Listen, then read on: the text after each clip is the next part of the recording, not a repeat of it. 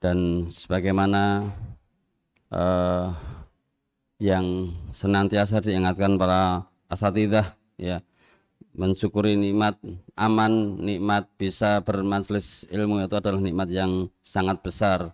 Maka semoga kita semuanya bersyukur dengan sebenar-benar syukur bisa mengambil manfaat yang besar uh, dari majelis-majelis ilmu yang uh, ada sehingga kita bisa merasakan manfaat baik kehidupan di dunia ini maupun di akhirat. Salawat serta salam semoga senantiasa tercurah terlimpah pada uh, semoga terlimpahkan pada Nabi Muhammad Sallallahu Alaihi Wasallam beserta keluarga dan sahabatnya serta umatnya yang berpegang senantiasa berpegang teguh dengan sunnah-sunnah beliau hingga akhir zaman. Ada beberapa hal sebelum Ustadz Ami akan uh, menyampaikan kajian pada malam hari ini ya memulai kajian di Madiun selama uh, malam hari ini sampai insya Allah hari Ahad menjelang zuhur. Uh, dengan jadwal yang sebagaimana sudah uh, kita sampaikan lewat grup-grup uh, di WA yang pertama tentang uh, kajian malam hari ini Insya Allah eh, hari ini malam hari ini eh, kajian eh, akan berakhir kira-kira di pukul 20 waktu Indonesia bagian Madiun. Jadi nanti Isya kita jeda sebentar untuk mengumandangkan adzan maghrib. Kemudian kita lanjutkan dan sholat Isya akan kita lakukan setelah kajian selesai dengan ikomah dengan sound dalam saja. Ya, no.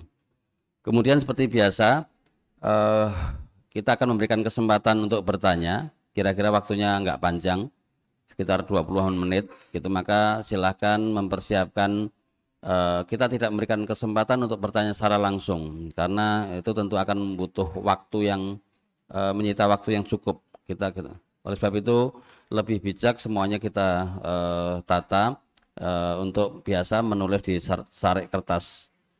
Ya, dan pertanyaan yang paling menarik nanti mungkin uh, Ustadz akan memberikan uh, door prize. Kemudian uh, besok pagi subuh uh, beliau akan tetap ngisi di sini tetapi kemudian pada jam 8 yang biasanya ada kajian Aisyah uh, kajian Aisyah tetap diselenggarakan yang akan diisi oleh Ustaz Taufik insya Allah. Atau nanti sesuai dengan uh, apa Ustaz Taufik apakah uh, beliau tetap akan mengisi akan ditunggu uh, apa uh, informasi yang berikutnya. Ustadz Ami uh, jam 9 beliau akan mengisi uh, pada uh, apa forum yang lebih terbatas yang mungkin sudah mendaftar di kawan-kawan KPMI ya itu eh, jam 9 sehingga eh, apa duhur gitu. Ya. Kemudian eh, beliau kembali akan mengisi di sini sampai hari eh, akad itu. Ya. Eh, kemudian eh, seperti berita juga yang sudah eh, berkembang kita berduka di Cianjur saudara-saudara kita mengalami musibah dan alhamdulillah eh, relawan kita juga sudah sampai di sana ya sudah sejak hari Sabtu kalau nggak salah sudah berangkat ke Cianjur ya bersama-sama dengan kawan-kawan yang dikoordinir oleh markas bersama As-Sunnah MBA ya itu eh, dan bahkan baru saja ada beberapa relawan yang sudah menyusul. Nah sebagai eh, rasa simpati kita bagi Bapak Ibu yang ingin menyalurkan eh, donasi ya, uh, ke uh, untuk saudara-saudara kita di Cianjur, silahkan nanti menghubungi Mas Yoga ya atau bisa transfer melalui rekeningnya uh, apa uh, MSA ini. Ya, nanti insya Allah akan segera langsung disalurkan ke MBA yang di sana sudah tentu sudah memiliki program-program setelah melakukan assessment beberapa hari apa yang paling dibutuhkan untuk para korban dan itu selalu di share kira-kira apa kebutuhannya gitu dia terakhir insya Allah uh, setelah Ustadz Ami, uh, setelah kita pekan eh bulan ini, ya Masya Allah sudah ada uh, tiga kajian uh, tablik akbar di masjid ini. Insya Allah nanti di awal Desember uh, kita kembali akan ada tablik akbar bersama Ustadz uh, Nizar.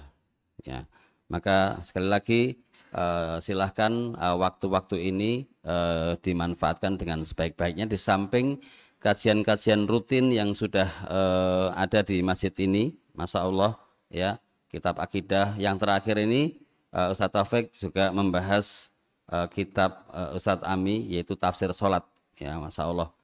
Uh, itu yang dari Ngawi pakai truk, ya masuk dari Ngawi pakai truk yang di Madiun enak-enakan di rumah kan keterlaluan.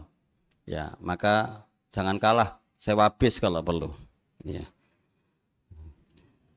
Tayyip, e, pertanyaan kami berharap nanti e, yang berkaitan dengan materi yang disampaikan oleh Ustadz.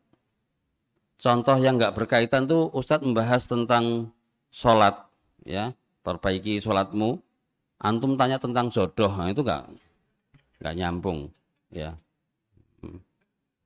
Ya, sing guyune banter dhewe berarti sedang nyari jodoh gitu. Tapi kami cukupkan informasi kepada Ustadz kami persilahkan.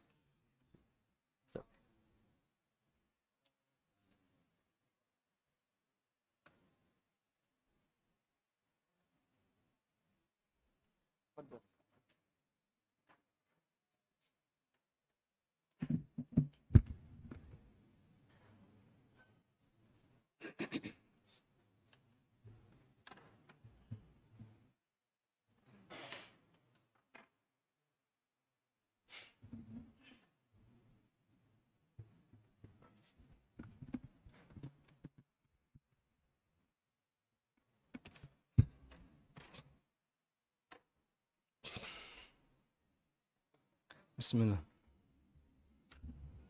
Nah. Assalamualaikum warahmatullahi wabarakatuh. Alhamdulillahi rabbil alamin. Wassalatu wassalamu ala ashrafil mursalin.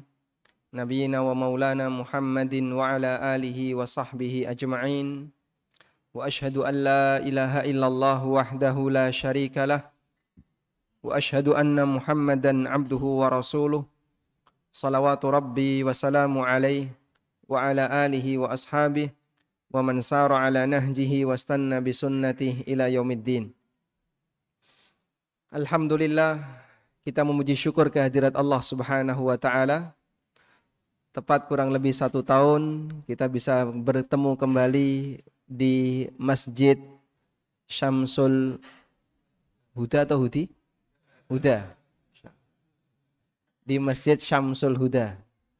Masya Allah, suasana jamaah sangat ramai dan kita berharap semoga Allah Subhanahu wa taala memberkahi setiap forum kajian yang kita selenggarakan di masjid ini. Dan kita haturkan jazakumullah khairan kepada panitia yang telah memberikan kita fasilitas untuk belajar bersama. Semoga Allah memberikan balasan yang terbaik untuk mereka. Tadi dalam salat maghrib kita mendengar Allah subhanahu wa ta'ala memberikan ancaman untuk orang yang salat. Fawailun lil musallin alladzina hum fi salatihim sahun. An salatihim sahun au fi salatihim sahun. Coba dicek mushafnya. Alladzina hum fi salatihim atau an salatihim. Pertanyaan yang pertama, silahkan dibuka mushafnya.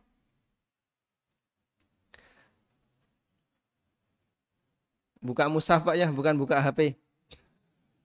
Tapi nggak apa-apa, kalau di HP-nya ada wawasan Al-Quran. Ada WA-nya.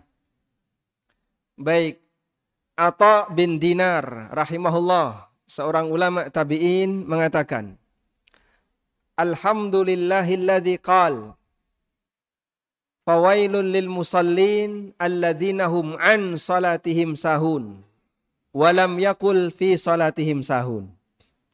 Segala puji bagi Allah yang berfirman di surat Al-Maun. Celakalah orang yang salat alladzina hum an salatihim sahun. Itu yang Allah firmankan dalam Al-Qur'an.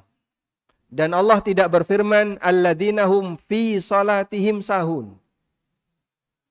Karena kalau Allah berfirman fawailun lil musallin alladzina hum fi salatihim sahun, kita tidak ada yang selamat. Bahkan sampai pun Rasulullah Sallallahu Alaihi Wasallam pernah mengalaminya. Karena ada yang berbeda antara makna fi salatihim sahun dengan an salatihim sahun. Apa bedanya, Pak? Kalau kalimatnya alladzina hum fi salatihim sahun, maka artinya adalah lupa ketika sholat. Dan yang namanya manusia, sing jengene menungso mesti pernah lupa. Bahkan sampai pun ketika dia di dalam sholat. Nabi Shallallahu Alaihi Wasallam pernah nggak Pak lupa dalam sholat? Pernah Pak? Pernah? Apa buktinya Pak? Apa buktinya? Pernah sholat? Duhur dua rakaat. Apa bukti yang lain? Nabi Shallallahu Alaihi Wasallam pernah lupa di dalam sholat. Apa buktinya? Masya Allah. Siapa yang jawab pertama tadi? Enggak ngaku ya? Oh yang di atas. Hmm. Dapat hadiah sebenarnya ini. Adanya syariat sujud sahwi itu bukti bahwa Rasulullah Shallallahu Alaihi Wasallam pernah pernah lupa dalam salat. Dan itu bagian dari nikmat bagi para umat beliau sallallahu alaihi wasallam. Andaikan nabi itu dari kalangan malaikat yang mereka tidak mungkin lupa, maka kita tidak tahu apa yang harus kita lakukan saat kita lupa dalam sholat. Padahal peluang orang yang lupa dalam sholat itu sangat besar. Kadang lupa jumlah rokaat, nanti lupa apakah sudah sujud yang kedua ataukah belum, lupa bacaan, lupa ini, lupa ini. Karena dalam sholat dia selalu mikir utang, utang, utang. Akhirnya sampai lupa jumlah rokaatnya. Namun Allah subhanahu wa ta'ala berfirman, bahwa yang dicela oleh Allah bukan alladzina hum fi salatihim sahun, tapi yang dicela oleh Allah Ta'ala adalah alladzina hum an salatihim sahun. Celakalah orang yang melupakan dan melalaikan salat. Sehingga maknaan salatim sahun di situ adalah bentuk pelanggaran di mana sang hamba meremehkan salat yang dia kerjakan. Lalu apa yang dimaksud dengan alladzina hum an salatihim sahun? Al-Hafidh Ibnu Katsir rahimahullah menyebutkan ada dua makna. Yang pertama, immahum anha sahuna an fi'liha bil kulliyah. Pendapat yang pertama adalah ada orang yang sama sekali nggak sholat. Sehingga dia tidak melaksanakan sholat atau sering meninggalkan sholat. Maka orang semacam ini akan dihukum oleh Allah subhanahu wa ta'ala. Pendapat yang kedua, wa imma an fi'liha. Dia melalaikan sholat meskipun dia melaksanakannya. Dalam bentuk apa? Tidak menyempurnakan rukunnya atau bahkan sebelumnya bahkan dia sudah tidak menyempurnakan. Syaratnya sudah tidak dia sempurnakan, wudunya sak sae, sak karpe dewe tidak sesuai aturan, rukunnya tidak disempurnakan, tata caranya tidak diperhatikan, maka orang semacam ini meskipun dia salat tapi mendapatkan ancaman dari Allah Subhanahu wa taala. Karena itulah disebutkan dalam hadis yang sahih ada orang yang sholat, tapi sholatnya disebut sholatnya wong muna, munafik. Rasulullah Shallallahu Alaihi Wasallam dalam sebuah hadis riwayat Bukhari Muslim, Nabi Shallallahu Alaihi Wasallam pernah bersabda, tilka salatul munafik, tilka salatul munafik, tilka salatul munafik.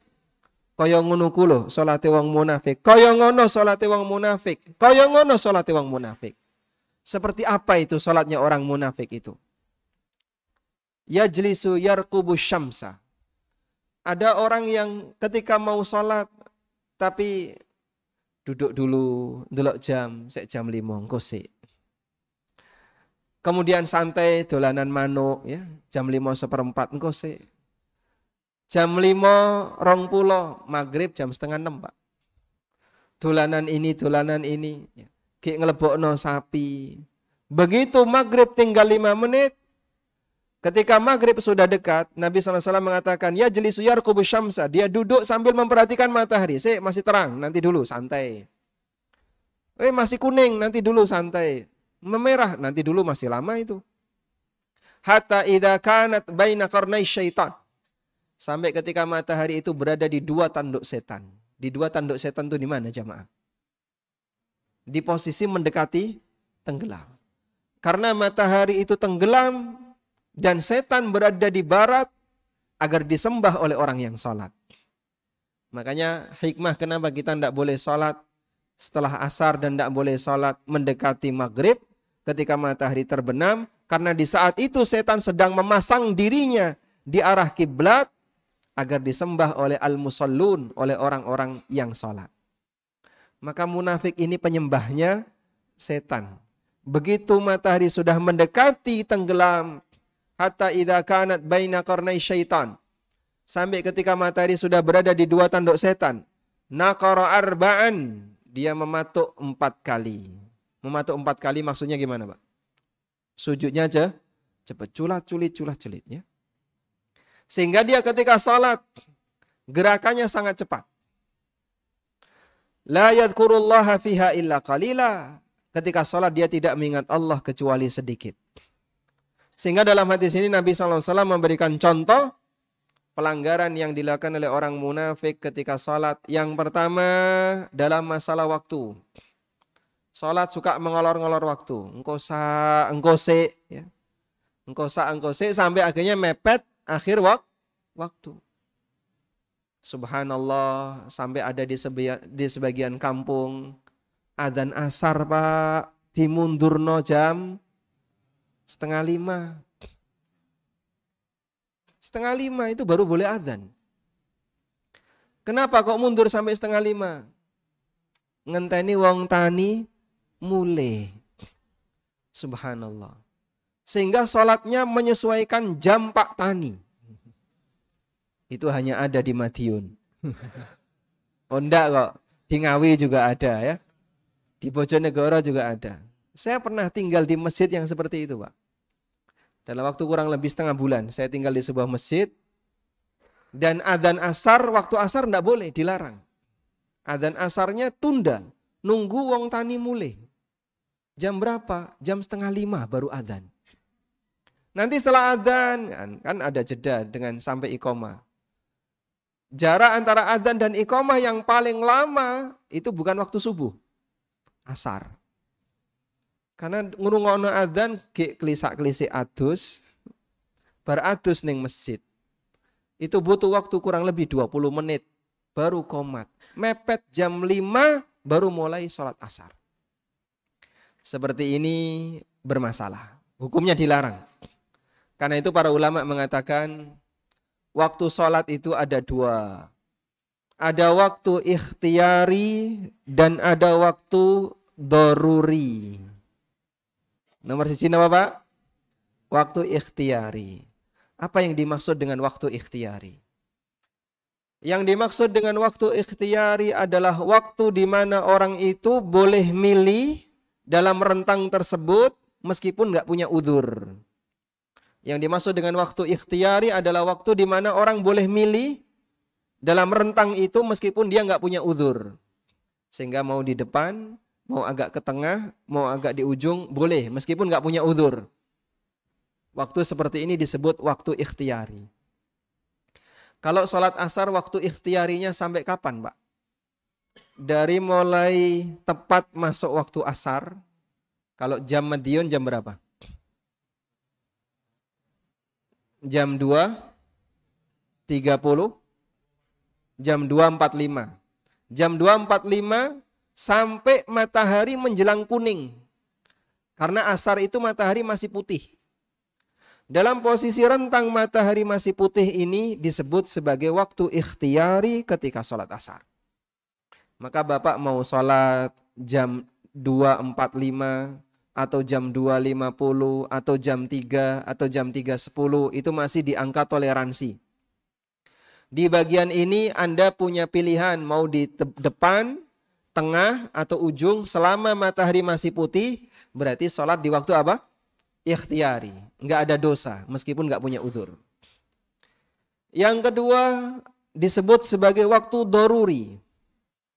Waktu doruri hanya berlaku bagi mereka yang punya udur. Kalau orang tidak punya udur, sengaja sholat di waktu doruri, maka berdosa. Karena itu termasuk di antara orang yang melalaikan sholatnya, sebagaimana yang difirmankan oleh Allah, alladzina hum an salatihim sahu. Yaitu orang-orang yang lalai, melalaikan sholatnya, meremehkan sholatnya. Dia sholat di waktu doruri padahal dia nggak punya udur. Dolanan manuk itu uzur atau tidak, Pak? Termasuk atau tidak? Ya? Nah, biasanya ngabur doron itu kan sore, gitu. Barasar. Kemudian nunda waktu sholat. Bal-balan itu termasuk uzur atau tidak, Pak? Termasuk enggak, Pak? Namanya orang kalau sudah masuk stadion, sepak bola digelar jam setengah empat. Penontonnya datang jam berapa, Pak? Ya? Kalau pertandingannya, kalau pertandingannya kelas karisidenan ya, mulai jam 4, ya datang jam 4 kurang seperempat. Ya. Tapi kalau pertandingannya, misalnya Pak, kelas provinsi Pak, kira-kira Pak ya, ini piala gubernur. Pertandingan mulai jam 4. Penonton itu sudah siaga jam berapa? Jam 1 Pak. Masya Allah. Kajian bar maghrib, jenengan datang azan, Pak. Kalah dengan semangatnya supporter sepak bola. Padahal stadion yang gede nih kayak gitu, Pak. Bisa menampung puluhan ribu orang. Mereka itu sudah siaga jam satu. Jadi wajar saja kalau di dalam situ orang yang nggak sholat banyak sekali. Subhanallah. Dan kalaupun sholat mereka tunda-tunda nanti jam 3 mulai jam 4, jam 5 selesai. Niat dia sholat jam 5. Bubarnya dari situ lama. Belum lagi kalau nanti ada apa gas air mata, Masya, makin lama lagi. Tayyip.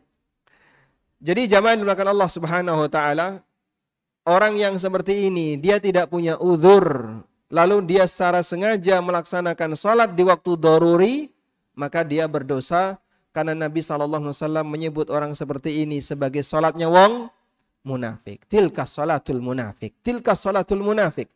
Ya jelisu yarkubu syamsa. Itulah salatnya wong munafik. Salatnya wong munafik mong leyah leyeh nunggoni jam salat, nunggoni matahari. Sampai akhirnya ketika mendekati mau tenggelam, baru dia laksanakan salat dengan cepat.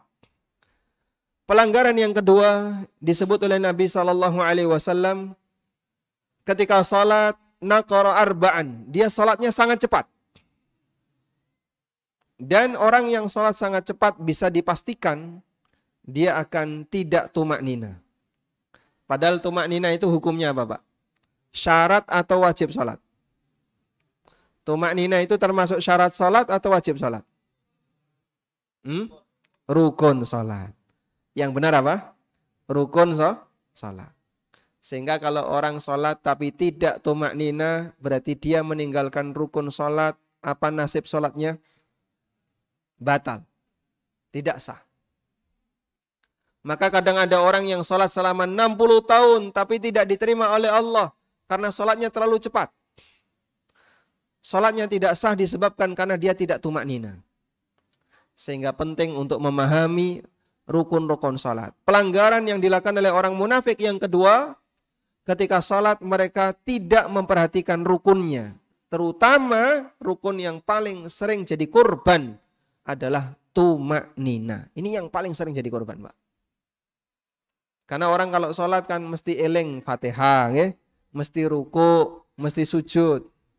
Sehingga tidak meninggalkan rukun yang seperti itu. Tapi yang dia tinggalkan adalah rukun tumak nina. Mas, sholatnya sampean batal. Loh aku ini ruku, sujud, tidak lengkap kok sampean nilai batal. Semua rukun sudah saya kerjakan. Tapi Bapak tidak tumak nina. Tumak nina ini nopo? Banyak orang yang nggak ngerti Pak. Sehingga sholat yang sampai jadi dianggap sebagai prestasi ya. Yang di daerah Blitar nih kok Pak. Waktu Ramadan ya. 21 rokaat, pitong menit pletas. Ada yang pernah jadi pesertanya di sini? Barangkali punya pengalaman nanti saya suruh cerita di sini. Baik. Kira-kira dalam kegiatan sholat itu, Bapak lihat tonton ya videonya. Ada nggak gerakan yang dia tinggalkan? Tidak ada. Fatihah dia baca, rukuk dia lakukan, iktidal dia kerjakan, sujud dia juga dia lakukan. Tapi yang jadi masalah dia meninggalkan satu yaitu tumak nina. Sehingga Masya Allah, begitu cepatnya sampai ketika dia membaca Al-Fatihah, yang terdengar itu cuma dua kata. Bismillahirrahmanirrahim. Dolin. Amin. Bismillah dolin. Bismillah dolin. Tengah Fatihah itu udah kerungu, Pak. Saking cepetnya. Dolin itu apa, Pak? Bismillahirrahmanirrahim. Dolin. Yang terdengar itu cuma Bismillah sama dolin. Saking cepetnya dia membaca Al-Fatihah. Baik. Ini pelanggaran yang kedua yang disebutkan oleh Nabi SAW dalam hadis ini. Pelanggaran yang ketiga. La yadhkurullaha fiha illa qalila.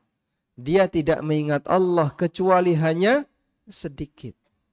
Bisa jadi saat orang itu sholat, eling Allah itu cuma pas satu kalimat saja Pak. Assalamualaikum itu eling Allah Pak. Dari mulai takbiratul ikhram sampai mendekati salam itu loh. Belas eling apa-apa Pak. Munculah culit-culit Assalamualaikum. Keeling dia. La yadhkurunallaha illa qalila. Dia tidak mengingat Allah Ta'ala kecuali sedikit.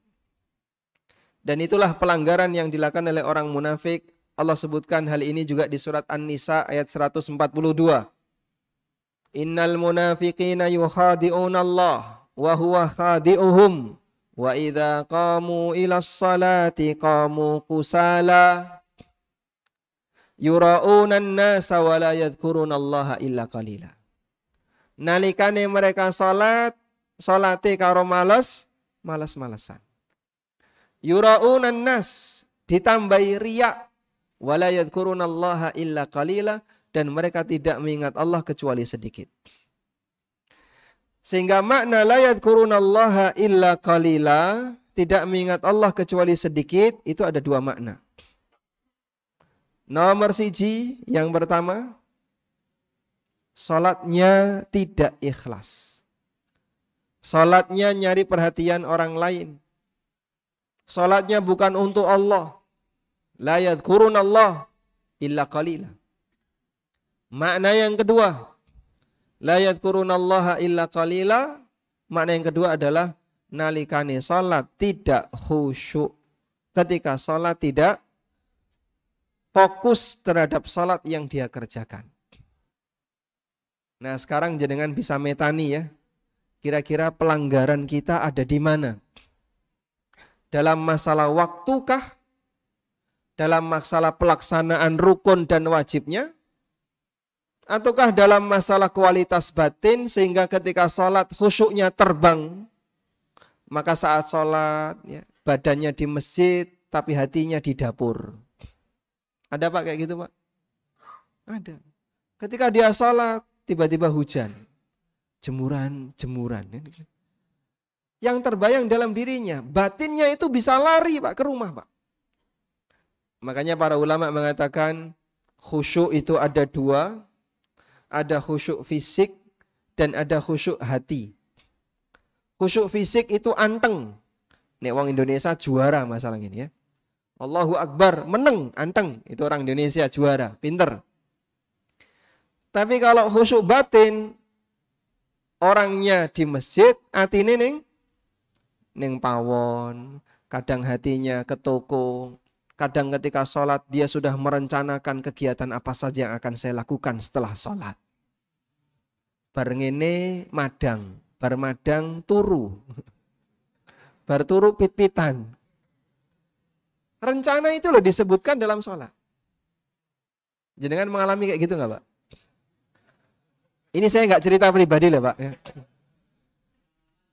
Pengalaman sinten. Pengalaman kita bersama.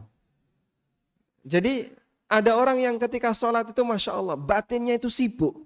Tapi bukan sibuk untuk memikirkan apa yang sedang dia kerjakan, tapi sibuk memikirkan kegiatan di luar sholat. Jamaah berarti kalau kualitas sholat kita seperti itu, ada sisi kesamaan sholat kita dengan sholatnya wong munafik. Inilah yang akan kita benerin. Yang akan kita perbaiki. Agar jangan sampai sholat kita masuk dalam fonis yang diberikan oleh Rasulullah SAW. Tilka sholatul munafik. Tilka sholatul munafik. Itulah sholat wong munafik. Waktu ini tidak diperhatikan. Cara pengerjaannya juga tidak diperhatikan. Dan khusyuknya tidak diperhatikan. Baik. Oleh karena itu dalam pelaksanaan sholat, tiga hal ini perlu kita perhatikan baik-baik. Yang pertama adalah masalah waktu. Dan tadi kita sudah memperkenalkan bahwa dalam masalah sholat, waktu sholat dibagi menjadi dua. Apa tadi Pak? Waktu ikhtiari, yang kedua waktu doruri. Penting bagi masing-masing jamaah untuk mengenali hal ini. Dan masing-masing salat, waktu ikhtiari dan waktu dorurinya berbeda-beda. Bapak Ibu perlu mengenali ini. Pak, saya bisa baca ini di buku mana Pak? Biar nanti lebih yakin tentang ini. Jenengan nanti perso buku sing jengene matan goya wa takrib. Fikih Abi Suja. Matan Abi Suja. Pernah dengar Pak? Pernah dengar? Kapan? Barusan dengar. Loh itu kurikulum utama, Pak. Kalau orang mau belajar fikih syafi'iyah. Jadi di pesantren-pesantren yang mempelajari fikih syafi'iyah, dasarnya kan safinatun najah. Naik tingkatan matan Abi Suja. Nah, saya langsung ke yang matan Abi Suja. Di matan Abi Suja itu disebutkan rincian waktu ikhtiari dan waktu doruri untuk masing-masing sholat. Subuh itu waktu ikhtiari dari kapan sampai kapan. Nanti duhur, kalau duhur adanya hanya waktu ikhtiari semua. Dari awal sampai akhir tidak ada waktu doruri. Karena Nabi SAW pernah sengaja mengakhirkan waktu duhur. Kenapa? Panas. Rasulullah sallallahu alaihi wasallam bersabda, "Inna syiddatal harri min faihi jahannam. Fa'abridu bis salah." Cuaca yang sangat panas itu karena hembusan neraka. Dan ini masalah gaib yang wajib kita imani. Fa'abridu bis salah. Maka tunggu salat duhur sampai agak dingin. Dan Rasulullah sallallahu alaihi wasallam pernah menunda waktu duhur hatta tafi'at tulul sampai tulul itu mengeluarkan bayangan. Tulul itu kerikil, Pak. Kerikil-kerikil itu keluar bayangan, itu berarti matahari sudah agak condong ke ke barat. Benda tinggi, Pak. Kalau keluar bayangan cepat karena tinggi. Tapi kalau kerikil metu bayangan itulah lama karena dia benda yang yang pendek. Hatta tafi'at tulul sampai kerikil itu keluar bayangan. Artinya sudah sangat mendekati asar. Sehingga waktu duhur semuanya waktu ikhtiari. Kemudian beralih ke waktu asar. Tadi sudah kita sampaikan. Batasan ikhtiari dari kapan sampai kapan?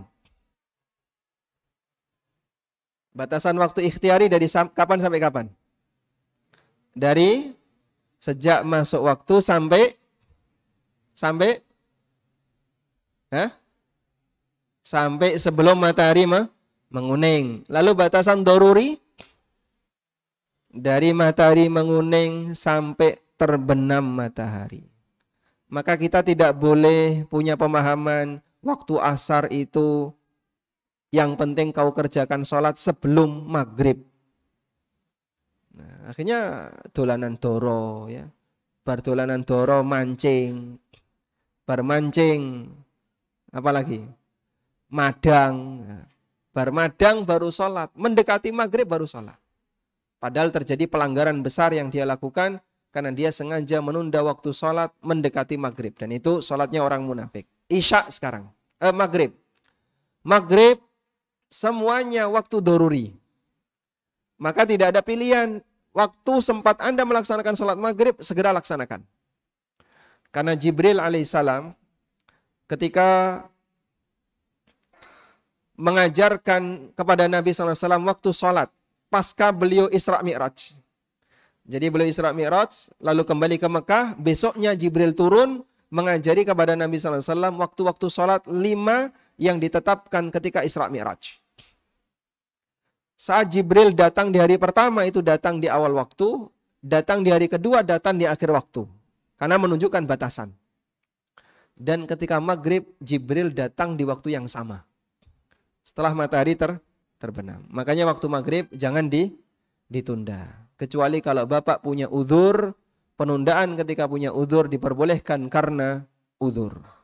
Tayyib. Berikutnya waktu isya. Waktu isya, waktu ikhtiari dari masuk isya sampai tengah malam. Dan dalil tentang ini adalah sabda Nabi Shallallahu Alaihi Wasallam ketika beliau sholat isya tengah malam. Lalu beliau sampaikan, Wallahi innaha lawaktuha, laula an asyukka ala ummati. Demi Allah inilah waktu terbaiknya. Andaikan tidak memberatkan umatku. Sehingga Rasulullah SAW sholat isya itu lebih sering di awal atau di akhir? Lebih sering di mana Pak? Nabi SAW sholat isya itu lebih sering di awal atau di akhir? Di awal. Sesekali beliau akhirkan. Alasannya apa? Karena beliau menyampaikan, Laula an asyukka ala ummati. Andaikan ini tidak memberatkan umatku. Makanya ulama berbeda pendapat. Waktu yang afdol yang mana sih sholat isya? Kalau mempertimbangkan kebiasaan Nabi SAW, beliau sholat isya di awal waktu. Tapi kalau mempertimbangkan hadis tadi, salat isya yang paling afdal di akhir waktu. Tapi bagi kita yang paling afdal adalah nek jenengan sakit salat jamaah. Gitu ya Pak? Sehingga kalau di masjid Bapak, salat isyaknya di awal waktu, kok Bapak gak ikut salat jamaah karena pingin akhir waktu, justru kurang af, afdal. Dipahami Pak? Baik saya mau sholat di akhir waktu. Katanya pahalanya lebih besar. Jenengan kali sinten dewean.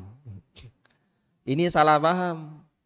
Tapi kalau jenengan sholat isya di akhir waktu berjamaah, nah itu yang paling bagus. Misalnya dibuat program ya.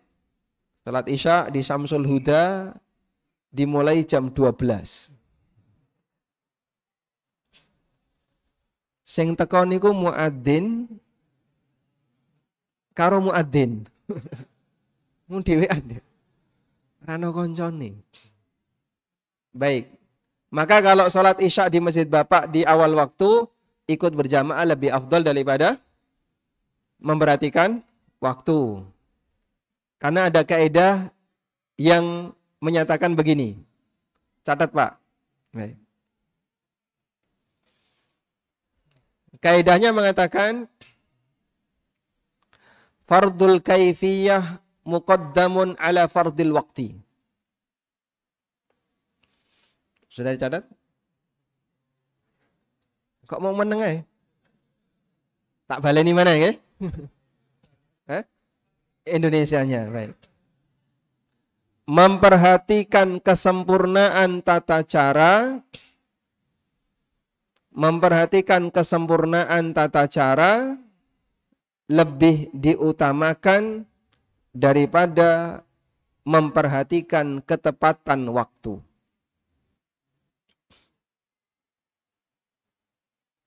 Coba diulang, Pak. Diulang, Mas.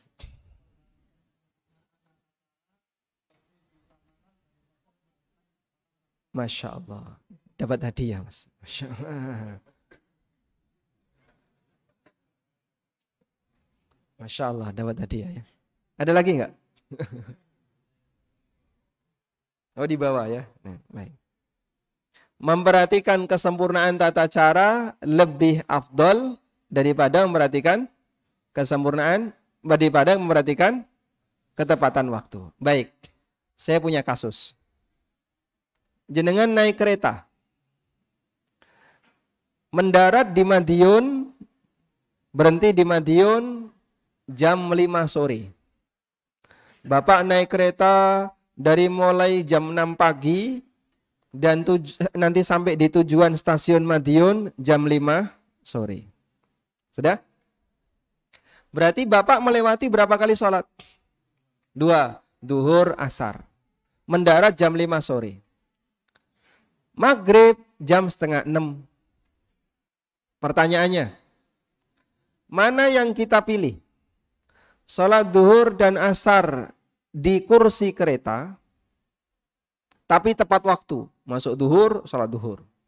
Masuk asar, sholat asar. Tepat waktu. Atau sholat asar, sholat duhur dan asar jamak takhir nanti setelah mendarat. Karena kereta nanti akan sampai di stasiun Madiun jam 5. Baik, pilih mana? Yang pertama atau yang kedua? Yang pertama ya. Baik. Yang memilih pertama angkat tangan. Satu, dua. Ya. Baik. Yang memilih yang kedua angkat tangan. Jumhur memilih kedua ya. Baik. Kenapa memilih pertama? Oh, oh gitu ya. Berarti sholat di gerbong kereta. Di musola gerbong kereta sendirian. Sehingga tetap berdiri. Tapi di situ arah kiblatnya bingung itu. Karena gerbong kereta, musola di gerbong kereta itu cukup untuk dua, tiga orang ya. Tiga, tiga orang. Cuman kan dia jenengan nyerong aja udah nggak bisa itu.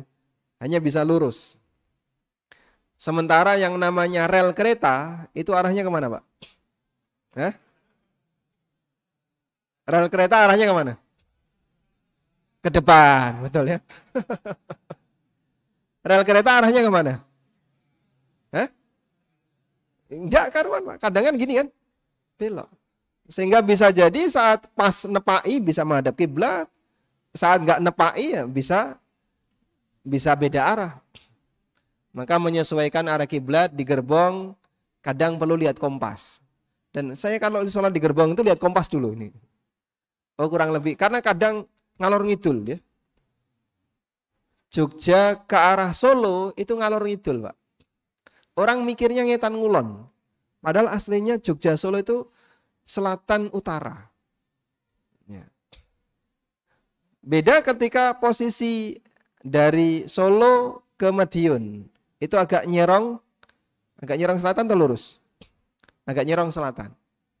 Karena yang namanya rel ini menyesuaikan kontur posisi apa? Posisi jalan dan posisi wilayah. Baik. Anggaplah misalnya tidak ada musola di gerbong. Anda hanya bisa sholat di kursi. Milih yang mana? Sholat di kursi tepat waktu atau sholat nanti setelah jam 5, mungkin jam 5 seperempat baru bisa sholat karena antri turun. Kursi tepat waktu. Kenapa Pak?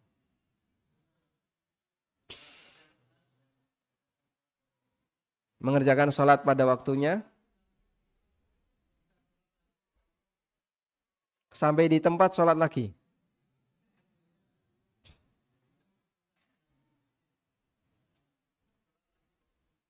Seandainya setelah sampai di tempat, maka dilakukan sholat lagi, menyempurnakan lagi. Baik. Mengulang sholat yang sah itu perlu atau tidak? Maka kalau Bapak sholatnya bernilai sah, pada asalnya tidak perlu di, diulang. Sebab sesuatu yang sah tidak perlu diulang.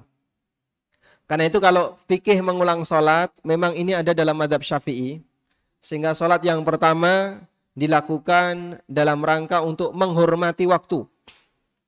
Ihtiraman lil wakti. Sedangkan sholat yang kedua pengulangan dalam rangka untuk kesempurnaan pelaksanaan. Namun pendapat ini kurang tepat karena sesuatu yang sah ibadah yang sah pada asalnya tidak perlu di, diulang. Baik. Pendapat yang benar lebih baik sholat di akhir waktu tapi bisa menghadap kiblat sempurna, bisa berdiri sempurna, bisa rukuk sempurna, bisa sujud sempurna, selama Anda masih memungkinkan sholat di waktu yang belum berakhir. Di waktunya. Tapi Pak ini kan sudah mepet maghrib. Ada uzur. Kenapa? Uzurnya apa? Musafir. Dan musafir berhak untuk sholat di waktu doruri. Karena dia punya uzur. Apa dalilnya Pak? Bahwa sholat ditunda lebih baik daripada sholat di awal waktu namun tidak sempurna. Dalilnya perintah Nabi Shallallahu Alaihi Wasallam untuk menyelesaikan seluruh kebutuhan sebelum pelaksanaan sholat. Contoh, mau sholat, pengen buang hajat. Mana yang didahulukan? Sholat dulu atau buang hajat dulu? Ya, buang hajat. Contoh yang lain, mau sholat, ngeleh, pengen, mak pengen makan, dan makanan sudah dihidangkan. Sholat dulu atau makan dulu? Hah? Dalilnya apa? La salata bihadrati ta'am wala huwa yudafi'uhul akhbathan. Tidak boleh sholat ketika makanan sudah dihidangkan. Dan tidak boleh sholat sambil menahan keinginan untuk buang buang hajat. Kata orang lebih baik mangan mingir sholat daripada sholat mikir. Betul Pak. Sehingga dalam kegiatan makan itu konsekuensinya gimana Pak? Anda akan menunda sholat. Konsekuensinya Anda akan menunda sholat. Tapi penundaan ini diizinkan dalam rangka agar nanti bisa melaksanakan sholat lebih sem sempurna. Makanya pada waktu Nabi SAW terlambat bangun. Beliau ketika bangun tidur, jadi ceritanya begini, maghrib jam berapa ini? Eh, Isya jam berapa? Sudah masuk belum? Hah? Sudah? Belum? Berapa menit lagi? Eh? Satu menit. Sudah? Sudah masuk ya? Sudah masuk Ustaz? Hmm? Oh nanti bunyi. Baik. Baik. Ini ceritanya doa ya Pak? Beriman. Sekarang atau nanti? Hah? Loh, Mas Muni. Masya Allah. Baik, kita dengerin adzan Isya dulu ya. Terus kita lanjutkan setelah Isya. Setelah adzan Isya. Baik, adzan lalu lanjut ya. Demikian wasallallahu ala nabiyina Muhammadin wa ala alihi wa sahbihi wasallam.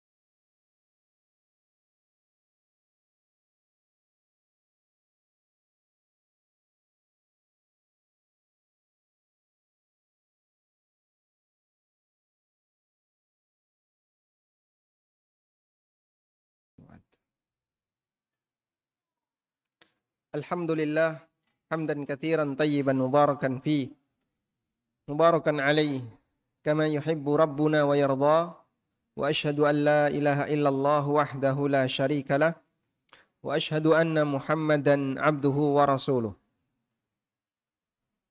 Tadi kita akan menyampaikan sebuah cerita ya. Nabi Shallallahu Alaihi Wasallam dalam sebuah safar, lalu beliau menunjuk sahabat untuk berjaga. Tepatnya adalah Bilal. Tolong kamu jangan tidur, nanti bangunkan kami ketika subuh. Lalu beliau tidur bersama para sahabat yang lain, semuanya tidur. Bilal diminta untuk berjaga. Tapi Masya Allah karena Bilal juga capek. Maka meskipun beliau sudah berusaha untuk melek dan tidak tidur, tapi ngantuk. Akhirnya Bilal tertidur. Allah yang menjaga nabinya sallallahu alaihi wasallam dan seluruh sahabat. Padahal dalam perjalanan seperti ini yang namanya ancaman binatang buas, ancaman orang musyrikin yang menyerang sewaktu kaum muslimin lengah itu sangat besar. Tapi Allah yang menjaga nabinya sallallahu alaihi wasallam dan kaum muslimin ketika itu. Sampai akhirnya semuanya tertidur. Hingga kemudian matahari terbit dan yang pertama kali bangun siapa? Rasulullah SAW. Beliau terbangun karena kena sinar matahari. Dan beliau langsung mengucapkan subhanallah. Kemudian beliau bangunkan sahabat yang lainnya. Nabi Shallallahu Alaihi Wasallam ketika bangun seperti ini, ini berarti bangun sudah telat subuh belum, Pak? Jangan cuma telat, Pak, sudah terlalu jauh telatnya. Karena yang bangun pertama yaitu Rasulullah SAW itu pun terbangun karena terkena cahaya matahari, terkena sinar matahari. Rasulullah SAW tidak langsung memerintahkan mereka untuk sholat. Tapi pertama yang beliau perintahkan apa Pak? Pindah dulu haulakumus syayatin. Di sekitar kalian ada setan, kalian telah dikuasai setan. Pindah dulu ini rombongan. Mindah satu orang dengan mindah rombongan lebih cepat mana? Satu orang. Ini mindah rombongan, Pak. Pasukan itu dipindah dari satu lembah ke lembah yang lain. Baru setelah pindah, mereka melaksanakan sholat. Dan sebelum sholat subuh, Rasulullah SAW qobliyah subuh. Berarti sebelumnya Pak gimana Pak? Buang hajat dulu. Setelah buang hajat mereka wudhu. Setelah wudhu baru sholat. beli subuh dulu baru sholat subuh. Maka ini salah satu di antara dalil bahwa penundaan itu dilakukan agar sholatnya tetap bisa dilaksanakan secara sem sempurna. Mahfum insya Allah jamaah. Inilah yang menjadi landasan dari sebuah kaidah yang tadi kita sampaikan fardul kaifiyah muqaddamun ala fardil waqti. Pelaksanaan salat dengan sempurna itu lebih didahulukan daripada memperhatikan ketepatan waktu. Makanya kami kalau sedang melakukan perjalanan umroh, jamaah misalnya berangkat jam 10 pesawatnya ya, otomatis mereka nggak bisa menjumpai waktu duhur ketika di Jakarta. Duhur ada di atas. Entah itu ada di negara mana, kadang di Sri Lanka, kadang di mana, itu kita tidak tahu. Tapi ada pengumuman dari awak ya. Dan saya minta kepada para jamaah, Bapak kita nanti mendarat itu sebelum asar. Kita nanti mendarat di Madinah sebelum asar. Atau kadang mendarat pas ketika asar. Maka mending kita laksanakan sholat jamak takhir di sana, di bandara Madinah. Daripada Anda sholat di atas pesawat. Karena sholat di atas pesawat nggak bisa berdiri, apalagi kalau pesawatnya nggak ada musolanya ya. Pesawat nggak ada musola. Contohnya pesawat Al Asad. Pesawat Asad tahu pak? Lion. Nggak ada musolahnya. Jadi otomatis mereka hanya bisa sholat di atas kursi. Dan itu pun tidak bisa wudhu. Akhirnya mereka tayamum. Tayamum kok pakai jok pesawat. Tidak ada debunya. Padahal para ulama empat madhab mensyaratkan dalam tayamum harus menggunakan wajhul ardi. Sesuatu yang menjadi unsur bumi. Ada tanah, ada pasir, nah itu boleh dipakai tayamum. Kalau tidak ada unsur bumi seperti itu, berarti tidak bisa tayamum. Makanya tayamum di pesawat mungkin itu mengada-ada, Pak. Dan dulu eh, dinas bimbingan haji dan umroh dari Depak, kami pernah mendengar eh, saran dari beliau. Saya dengar itu waktu masih SMP dan saya masih ingat. Waktu saya masih SMP beliau menyampaikan, bagi para jamaah haji kalau mau tayamum, bawa tanah dari bawah. Harus bawa tanah. Sehingga naik pesawat itu bawa tanah dia. Pak. Kalau mau tayamum, karena tayamum di pesawat itu tidak bisa. Apalagi pakai kabin di atasnya. Bagasi kabin diusap-usap. Sampai ini ngusap nopo, Pak. Tapi Pak, kita cari debu kan tidak ada. Kalau mau sebenarnya ada.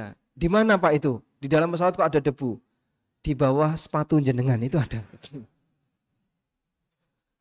Itu pilihan terakhir kalau jenengan mau tayamum. Kalau jenengan yakin sandale suci dibuka ke tayamum. Itu mungkin ada. Tapi kalau di jok itu tidak ada. Dan itu kan sempat jadi pembahasan. Waktu sidang Dewan Fatwa Perhimpunan Al-Irsyad. Ya. Tayamum di pesawat kan tidak mungkin. Lalu ada yang uh, kemudian menyampaikan dalam forum itu, coba tayamum pakai debu yang ada di bawah sepatunya Ustadz Arifin Badri. Di bawah sepatu kena debu, mungkin itu dipakai tayamum. Kalau ada debunya. Tapi kalau jok, bagasi kabin itu tidak ada. Makanya tayamum di pesawat itu tidak mungkin. Pilihannya hanya dua. Wudhu, atau yang kedua, tidak bisa wudhu dan tidak tayamum. Karena di pesawat tidak bisa tayamum yang disebut dengan salat bagi orang yang dalam kondisi faqidut tuhurutain. Orang yang tidak punya alat dua bersuci. Tidak bisa wudhu, wudhu tidak bisa, tayamum tidak bisa. Contohnya apa Pak? Ada orang berada di ICU. Nggak boleh dijenguk siapa pun sedang COVID. Sehingga dia badannya penuh dengan selang. Selang, selang, selang, selang mau bergerak sakit, jauh dari tembok, mendengarkan azan, tapi nggak bisa ngapa-ngapain. Misalnya mau ketap, ketop.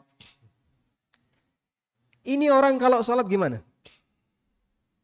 Gimana Pak kalau orang seperti ini sholat Pak? Dia sholat tanpa wudhu, tanpa ta, tayamum. Inilah yang disebut dengan fakid at-tuhuratain. Orang yang tidak bisa melakukan dua cara bersuci. Wudhu raiso, tayamum raiso. Salat tanpa wudhu, tanpa tayamum. Nah kalau kondisinya seperti itu, lebih baik jenengan tunda jika waktunya masih ah, ada. Sekarang Alhamdulillah kereta dirapikan. Sebelum kereta dirapikan kayak gini Pak, yang punya pengalaman dulu ya. Numpak kereta, Masya Allah, anggere sedeng melbu. Sehingga numpak kereta seperti apa, Pak? Ngamot barang pindang neng jero niku. Saya itu sempat ya, sebelum kereta dirapikan. Sampai di daerah Cirebon. Itu kurang lebih jam 2 pagi. Masih lowong, longgar. Alhamdulillah nanti waktu subuh bisa ke toilet wudhu. Begitu kereta ini berhenti di Karawang, kira-kira jam 3, banyak sekali orang yang masuk. Berhenti lagi di Bekasi, lebih banyak lagi yang masuk. Sampai semua itu berdiri. Pepet-pepetan, Pak. Berdiri. Itu jam 3, jam setengah 4 sebelum subuh. Berhenti di Gambir jam 7. Orang yang mau ngantor tuh, Pak. Pakai jas, pakai jaket. Sudah sudah pakaian rapi, pakaian kantor. Itu masuk dalam jumlah yang banyak di atas kereta kira-kira jam 3 atau jam setengah 4 itu. Sehingga saya yang berada di kursi, iki Arab ngadeg lah iso, Pak. Mau ke toilet tidak bisa, penuh dengan orang di gerbong itu. Akhirnya ya sudah, kita tidak bisa wudhu. Dan kalau kereta mungkin nyari debu masih banyak ya, biasanya hanya tayamu. Nah contoh-contoh seperti inilah kita butuh fikih mengenali kapan kita perlu sholat yang tepat. Anda kalau tunggu sampai tujuan keluar waktu, tapi kalau sholat di atas gerbong di atas kendaraan bisa jadi nggak ada wudhu, nggak ada tayamum. Pengecualian bagi mereka yang nggak bisa melakukannya. Baik. Tapi kalau masih bisa melakukannya, harus dilakukan seperti tadi ya. Tunda dulu, nanti sholat di tujuan. Ini berkaitan dengan waktu. Berikutnya kita beralih ke masalah tata cara.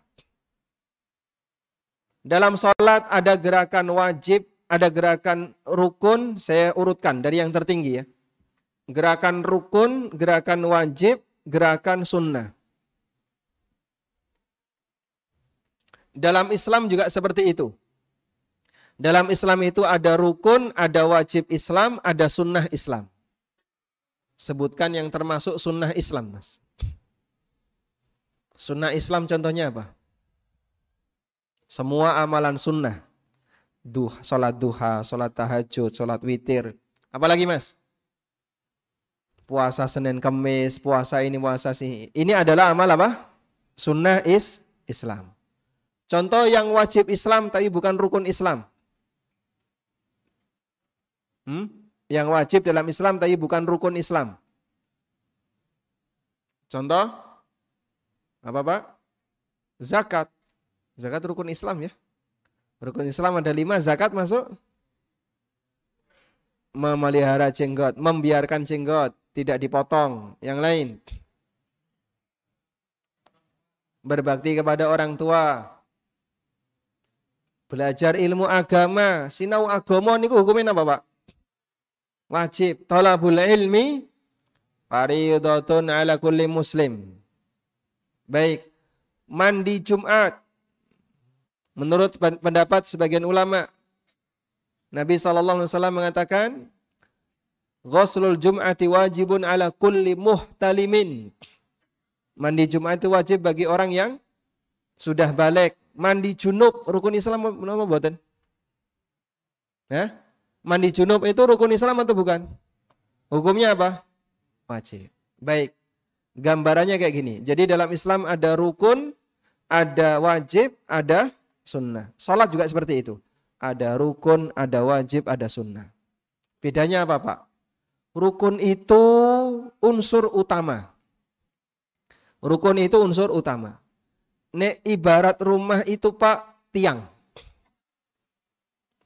Kalau tiang ini patah, kira-kira gimana? Ambruk rumah ini. Rukun itu unsur utama. Jika dia hilang, maka bangunan itu dianggap tidak ada. Wajib itu pelengkap yang harus ada. Ketika tidak ada, maka orang yang berada di dalamnya tidak akan bisa mendapatkan kenyamanan. Ibaratnya tembok. Tembok ini jebol, bangunan tetap ada? Ada. Tapi harus segera ditambal. Kalau enggak, omamu kemalingan. Atau kamu kedinginan, atau kamu kepanasan. Karena tidak ada tem temboknya. Sedangkan sunnah itu seperti perabotan. Maka rumah Bapak akan kelihatan lebih indah. Kalau dalam rumah itu ada aneka amal sunnah. Ada mejanya, ada kursinya, ada perabotan-perabotan. Bisa ditinggali dengan nyaman dan kelihatan lebih indah kalau di situ ada sunnahnya. Gambarannya kayak gitu ya. Maka rukun tidak boleh tidak ada. Wajib kalau tidak ada ditambal sujud sahwi. Kalau sunnah jika tidak ada tetap utuh ada. Paham ini? Baik, penjelasan ini disampaikan oleh Al-Hafidh Ibnu Rajab ketika beliau menjelaskan tentang permisalan yang diberikan oleh Nabi SAW terkait rukun Islam yang lima. Dalam hadis Ibnu Umar, Bunyal Islamu ala khamsin, syahadatu alla illallah dan seterusnya. Oleh karena itu, Sungguh sangat aneh kalau orang lebih memperhatikan yang sunnah tapi ngalah no sing rukun. Ibarat ada orang yang rumahnya roboh, jerone isine perabotan. Ada rumah Pak, di dalamnya itu tupperware banyak. Perabotan banyak. Tapi tiangnya roboh. Ada yang mau tinggal di situ Pak? Tidak ada. Oh ini berbahaya. Nanti kamu kerobohan. Seperti orang yang rajin mengamalkan amalan sunnah, tapi tauhidnya bobrok. Padahal itu rukun Islam yang pertama. Atau ada orang yang memperhatikan amalan sunnah, tapi amalan wajibnya disepelekan. Makanya dakwah sunnah tahu prioritas. Yang paling penting bagi seorang muslim, tauhid. Perhatikan. Amal-amal yang wajib, salat, zakat, puasa. Diperhatikan, dititani yang baik. Baru setelah itu yang wajib. Baru setelah itu yang sunnah. Sehingga jangan kita punya prinsip. Jadi wong muslim itu yang penting ngokeh-ngokeh nong ibadah. Tahajud sing mempeng, sedekah sing ngokeh, poso sunnah, nyajen. Duh, Masya Allah Pak. Percuma Pak ya. Memperindah bangunan interior, tapi pondasinya, tiangnya dirobohkan dengan melakukan perbuatan kesyirikan. Ibarat ada orang yang memperindah bangunan interior, tapi rumahnya roh, roboh. Paham insya Allah jamaah? Orang kalau tahu prioritas, ngerti seperti ini. Baik, sama halnya ketika ada orang yang sholat, melaksanakan sholat. Bagian rukun nggak diperhatikan, terutama, terutama apa? Tumak nina. Tapi nritel bagian sunnah itu loh. Ojo sampai kali ya. Nawa itu usolli. Nek kowe gak ngomong kaya ngono batal sholatmu. Ulama mana yang mengatakan kalau usolli hukumnya wajib? Ulama mana? Mentoknya memang ada sebagian yang menganjurkan dalam rangka untuk melatih batin. Tapi ini gak ngomong usolli, rasanya kok ono sing kurang. Ini gak tumak nina, biasa, dia tenang. Ini apa-apaan? Kamu itu ibarat membuat bangunan, memperindah dalam, tapi tiang muka robohkan. Sing digatek ngomong siji. Tumak nina itu cuma satu tok, pas takbiratul ikhram. Allah, suwe banget kak. Allah, Allah, Allah itu. Gak rampung-rampung pak. Berkali-kali dia mau mengangkat Allahu Akbar sekali itu. Masya Allah, susahnya luar biasa. Terus setelah itu cepat. Percuma ini ya.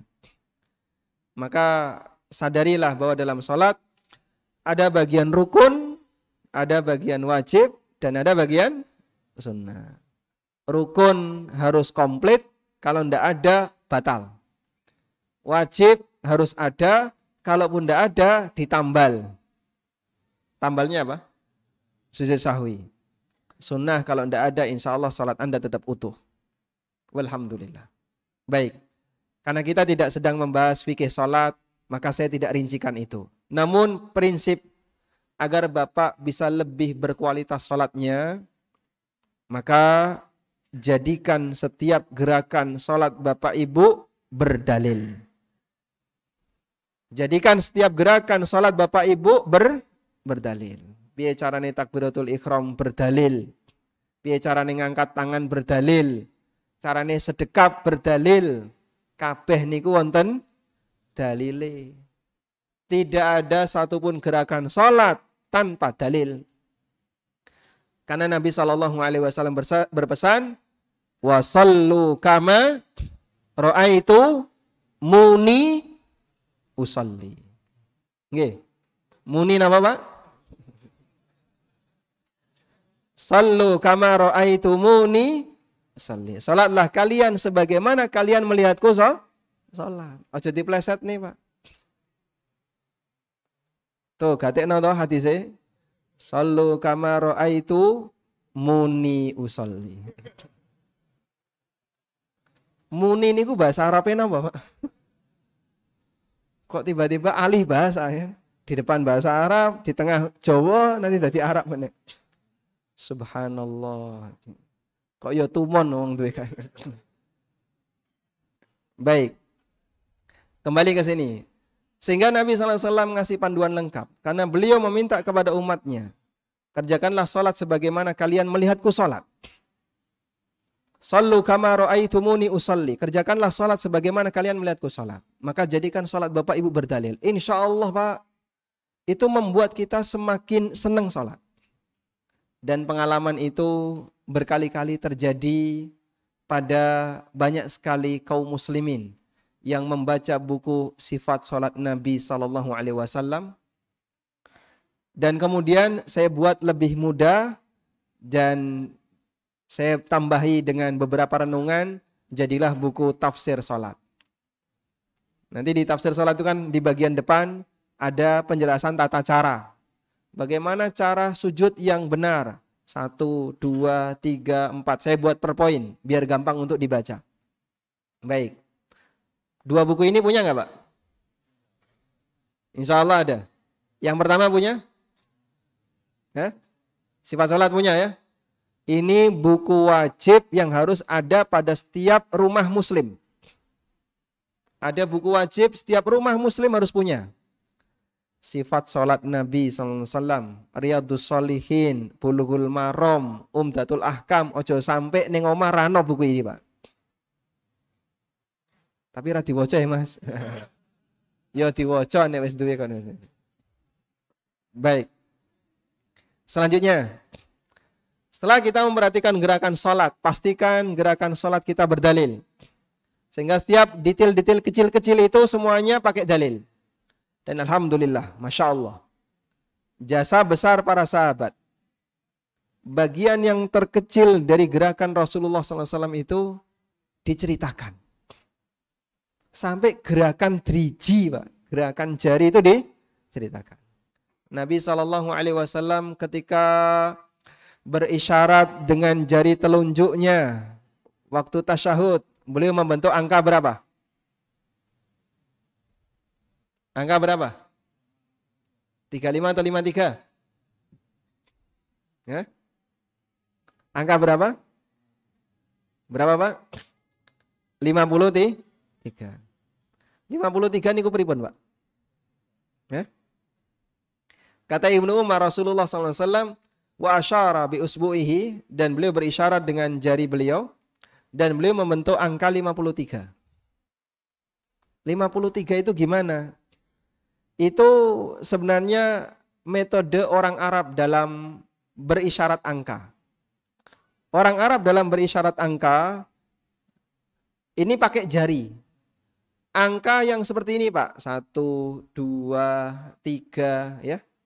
Yang tertulis itu, itu baru ada di masa Abbasiyah.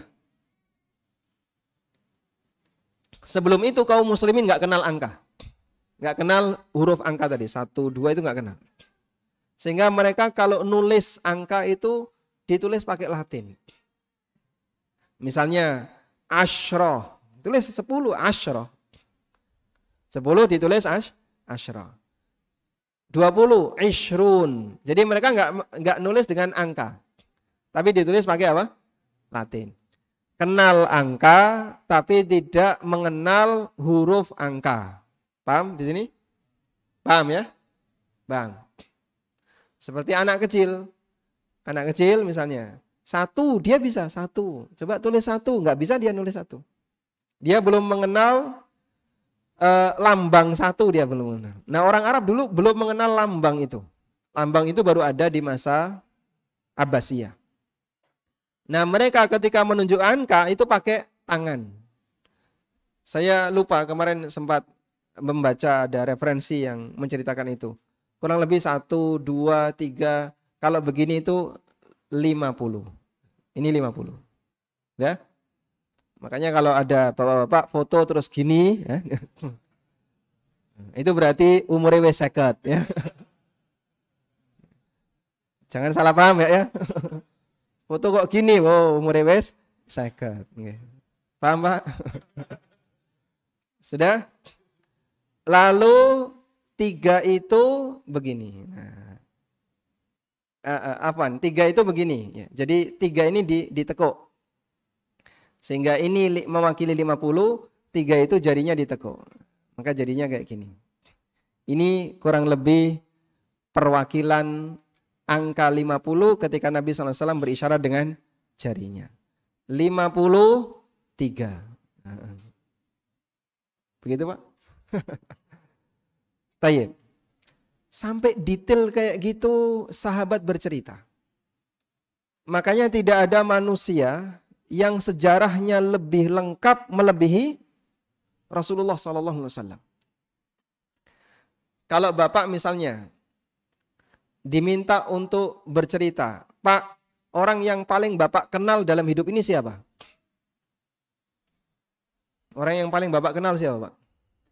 Anak saya.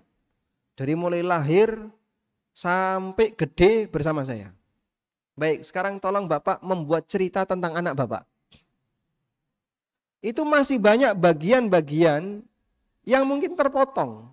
Karena mungkin anak Bapak ngilang ke mana, Bapak tidak membersamainya. Tapi Masya Allah, Rasulullah Sallallahu Alaihi Wasallam itu sampai bagian yang terkecil sahabat cerita. Karena tidak ada manusia yang perbuatannya jika ditiru menghasilkan pahala kecuali Nabi Muhammad SAW. Makanya sangat disayangkan kalau sekian banyak sunnah itu kita sia-siakan dengan cara kita tidak mempelajarinya dan kita tidak mengamalkannya. Sangat disayangkan. Ada banyak sunnah. Ratau di ngerteni, ratau di sinauni, nggak pernah dipelajari dan tidak pernah diamalkan. Padahal itu kalau dikerjakan berpahala. Baik. Selanjutnya berkaitan dengan masalah khusyuk batin. Nah ini memang tugas yang paling berat. Gak semua orang mampu melakukannya secara maksimal. Makanya khusyuk batin itu tidak wajib 100%. Saya ulang ya. Khusyuk batin tidak wajib 100%. Sehingga di sini tadi ada pertanyaan. Di buku tafsir salat Anda menulis bahwa Nabi terkadang tidak khusyuk dalam sebagian salatnya. Itu justru menjadi dalil kalau khusyuk 100% hukumnya tidak wajib. Andaikan orang itu harus khusyuk 100%, banyak orang yang gagal. Ya, jenengan sholat maghrib tadi ya, Khusyuknya berapa persen? Wallahu a'lam. Khusyuknya wallahu a'lam. Ikhlasnya saja wallahu a'lam. Karena itu Rasulullah sallallahu alaihi wasallam menyebutkan dalam hadis yang sahih, "Wa innal 'abda la yansarifu min salatihi wa ma kutiba lahu illa nisfuha au thuluthuha au rubu'uha au khumusuha au sudusuha au subu'uha, au thumunuha, dan seterusnya. Sampai ila isyriha. Ada orang yang dia selesai sholat, seorang hamba selesai sholat, sementara dia tidak memiliki pahala dari sholatnya, kecuali hanya setengahnya, sepertiganya, seperempatnya, seperlima, seper, seper, seper, sampai sepersepuluh. Mungkin kita ketika sholat dapat pahala seperseratus. Mungkin juga ada orang yang sholat ketika dapat pahala seperseribu saking sedikitnya nilai khusyuk dalam salatnya. Dan Ibnu Abbas radhiyallahu anhu mengatakan ya wa ma kutiba min salatika illa ma aqala minha. Kamu tidak mendapatkan pahala dari salatmu kecuali berbanding lurus dengan kualitas khusyuk batinmu ketika salat. Makanya kalau kemudian sholat, kok pikirannya melayang ke mana-mana, itu bisa jadi nilai pahalanya cuma 0, sekian. Masya Allah. Terus gimana Pak? Cara berlatih itu. Batin itu gak gelem meneng Pak. Sing jengene ati niku nama Pak? Pernah nggak batin kita itu diam Pak? Enggak. Mikir gene, mikir gene, mikir gene. Itulah yang namanya hati. Sehingga dia selalu beraktivitas, gak pernah diam. Kecuali ketika orangnya tidur, itu pun masih kadang bermimpi. Sehingga yang namanya batin ini gak pernah diam. Nah, kalau gak diam, maka dicekeli biar dia sibuk dengan apa yang kita pegangi. Batin ini dikasih pegangan biar dia sibuk dengan apa yang dia pegangi. Gitu Pak ya. Makanya kalau Bapak sholat, tapi batinnya tidak dikasih pegangan, golek gawean. Nggih. Kalau batinnya tidak dikasih cekelan, golek ga? gawean. Akhirnya lu ngoneng pawon, kadang neng sawah, kadang mikir mana, kadang mikir mana. Itulah hati, Pak. Terus apa mas caranya biar hati ini bisa dikasih pegangan, dikasih gawean, dijak mikir sholat. Mikir yang pertama, mikir bagaimana cara bergerak yang sempurna. Makanya tadi kami minta Bapak Ibu pelajari sholat sesuai dalil. Jadikan sholat Anda berdalil. Mikir yang kedua adalah mikir memilih bacaan yang sesuai sunnah. Sehingga kami anjurkan kalau dalam bacaan itu ada beragam, kalau bisa dihafalkan, dihafalkan beragam semuanya kalau bisa. Contohnya nama Pak? Doa iftitah ada berapa macam? Ada berapa macam? Ya? Ada banyak macam ya? Baik. Coba di antara jamaah yang hafal doa iftitah lima redaksi, angkat tangan. Lima redaksi doa iftitah. Ada? Saya turunkan empat redaksi. Ada? Pak Irfan? Tiga. Baik. Tiga. Coba dibaca. Allahu Akbar kabira walhamdulillahi kathira. Yang kedua. Subhanakallahumma Allahu Allahumma hamdan kathiran tayyiban mubarakan fi. Nah, yang kedua. Subhanakallahumma Masya Allah. Baik, selanjutnya. Allahu Akbar kabira walhamdulillahi kathira. Subhanakallahumma bihamdika wa tabarakasmuka wa ta'ala jadduka. Allahumma ba'id baini. Satu lagi. Masya Allah, dapat hadiah ya. Alhamdulillah. Baik. Dapat hadiah buku fikih bermadhab. Alhamdulillah. Tayyib. Kalau Bapak hafal lebih dari satu, maka begitu selesai takbiratul ikhram, tidak otomatis membaca. Tapi mikir dulu. Mau doa iftitah yang mana? Nah, karena dia punya pilihan. Mi, mikir milih dulu milih itu poin khusyuk. Tapi nek jenengan ya yang dihafal cuma satu, mbok ngantuk loh Pak. Tetap otomatis Allahu Akbar subhanallah subhanallah subhanallah Karena yang dihafal cuma subhana rabbiyal a'la ketika sujud. Meskipun ngantuk otomatis subhana rabbiyal a'la. Tapi kalau lebih dari satu, sujud. Sujud mana yang akan saya pilih? Doa sujud mana? Mikir itu loh. Baik, saya pilih subuhun kudusun rabbul malaikati warruh. Saya pilih subhanadil jabarut wal malakut wal kibriya wal adama. Saya pilih subhanakallahumma rabbana wa bihamdika allahumma gfirli. Dia milih-milih itu poin khusyuk. Sunnah tanawu ini kalau bisa dihafalkan. Jenengan hafal lebih dari satu, bagus. Lebih dari dua lebih bagus ya. Tayyib. Itu insya Allah akan menunjang khusyuk. Sehingga batin itu selalu diajak untuk mikir, mikir, mikir dari gerakan, gimana cara gerakan yang benar, mikir milih bacaan, dan yang ketiga ini yang berat, memikirkan makna dari bacaan. Nah, panduan buku tafsir salat tujuannya untuk itu. Kalau saya membaca subhana rabbiyal maknanya apa sih? Itu ada di buku tafsir salat. Agar bisa jadi bahan renungan. Alamin. Sudah jam setengah delapan, berarti kajian sudah selesai. Pun nih Pak.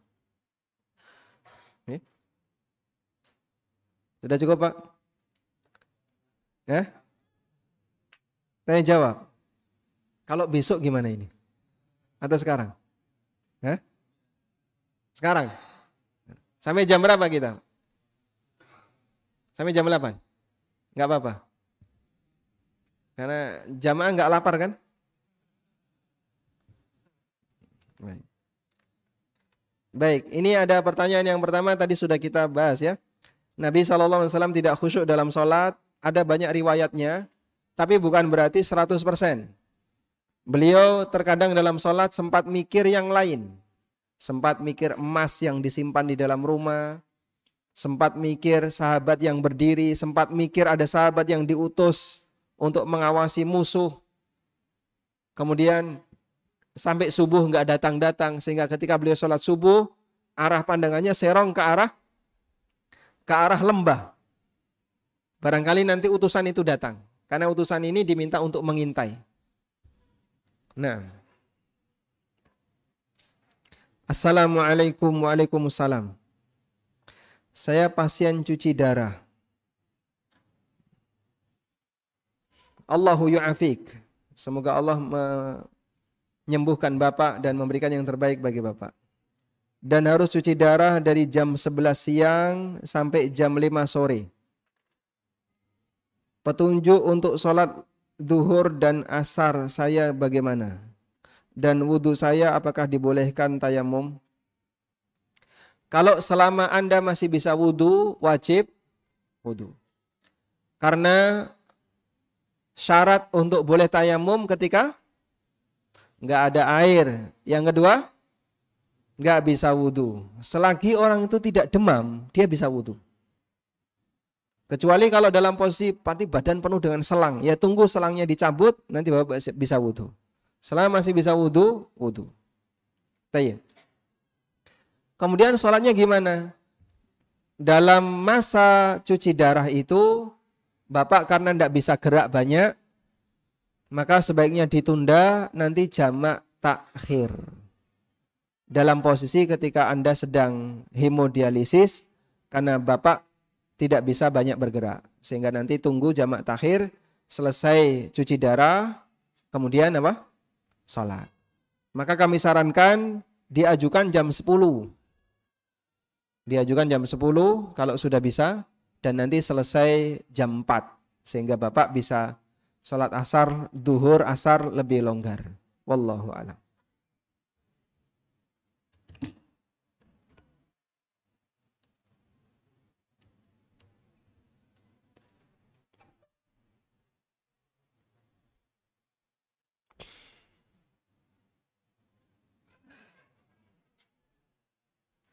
Assalamualaikum Waalaikumsalam. Anak SD kelas 4, umur 9 tahun. Dia sholat maghrib, setelah itu tidur. Sampai malam tertinggal sholat isya. Apakah dibangunkan atau menunggu dia bangun? Nek ngenteni tangi ya tangi-tangi pak. Anak SD ya. Apa hukum tidur setelah maghrib? Hmm? Apa hukum tidur setelah maghrib? Makro. Karena Nabi sallallahu alaihi wasallam yakrahu nauma qabla al-isya wal haditha ba'daha. Nabi SAW membenci tidur setelah isya, eh, tidur sebelum isya dan ngobrol setelah isya. Nabi Shallallahu Alaihi Wasallam membenci tidur sebelum isya dan ngobrol setelah isya. Tapi kalau capek banget gimana Pak? Ini ngantuk sekali habis maghrib pengennya tidur. Kalau nunggu isya, wah nanti isaknya karo ngantuk. Boleh nggak tidur? Kalau terpaksa harus tidur, silahkan Anda tidur, tapi harus pasang pengaman. Sehingga pesan kepada keluarganya, aku tak turuse ngantuk, engkau tolong ditangeni nek pas isya nek gak tangi-tangi nyuwun tolong dimandikan dikafani disolati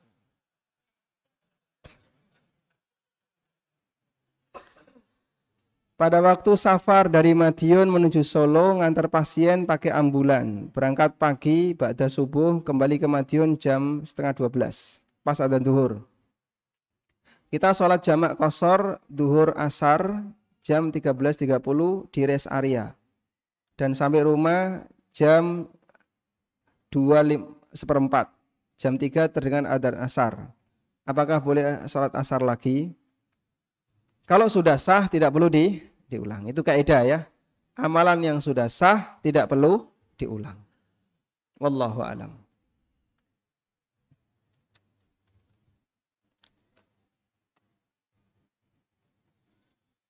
Assalamualaikum warahmatullahi wabarakatuh. Waalaikumsalam warahmatullahi wabarakatuh.